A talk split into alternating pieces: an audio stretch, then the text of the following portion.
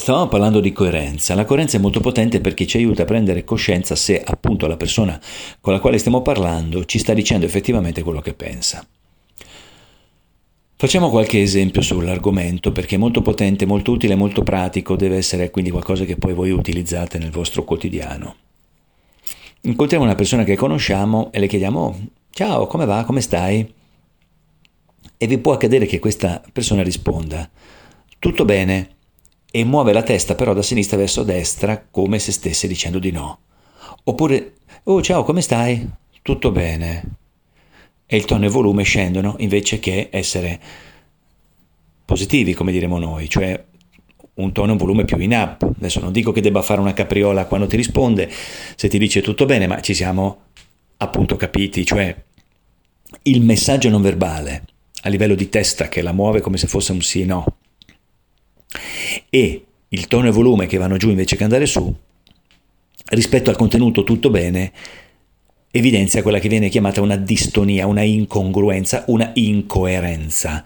Quindi è molto probabile, perché non ne abbiamo la certezza, attenzione perché sennò finiamo a fare i piccoli psicologi da quattro soldi, dobbiamo sempre fare grande attenzione a non confonderci con una sorta di, si chiama proiezione e lettura della mente, cioè io mi proietto nella mente dell'altro, leggo i suoi pensieri e li traduco come se io fossi convinto che mi stesse dicendo effettivamente una certa cosa che però penso io. Questa si chiama la lettura della mente. È molto molto rischioso perché si mettono in atto i micro conflitti che poi a volte diventano macro, oppure si fanno dei grandi errori grossolani di interpretazione dell'altro.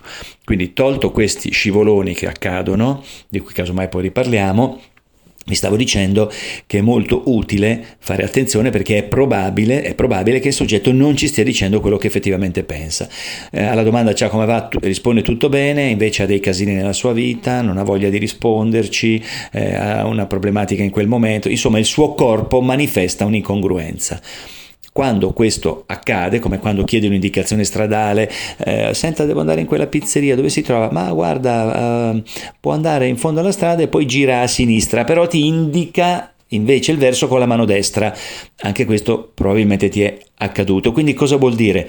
Il nostro corpo parla così forte che non ti sento. Questa è la frase da ricordare. Quando la comunicazione non verbale o tono, volume, pausa, velocità, o gesti, postura, mimica sono incoerenti con il contenuto verbale che il soggetto esprime, beh, quasi sempre è meglio che tu faccia attenzione al non verbale, perché la comunicazione non verbale è inconscia, passa subito dalla parte impulsiva, emotiva e quindi di solito è più credibile di quella verbale.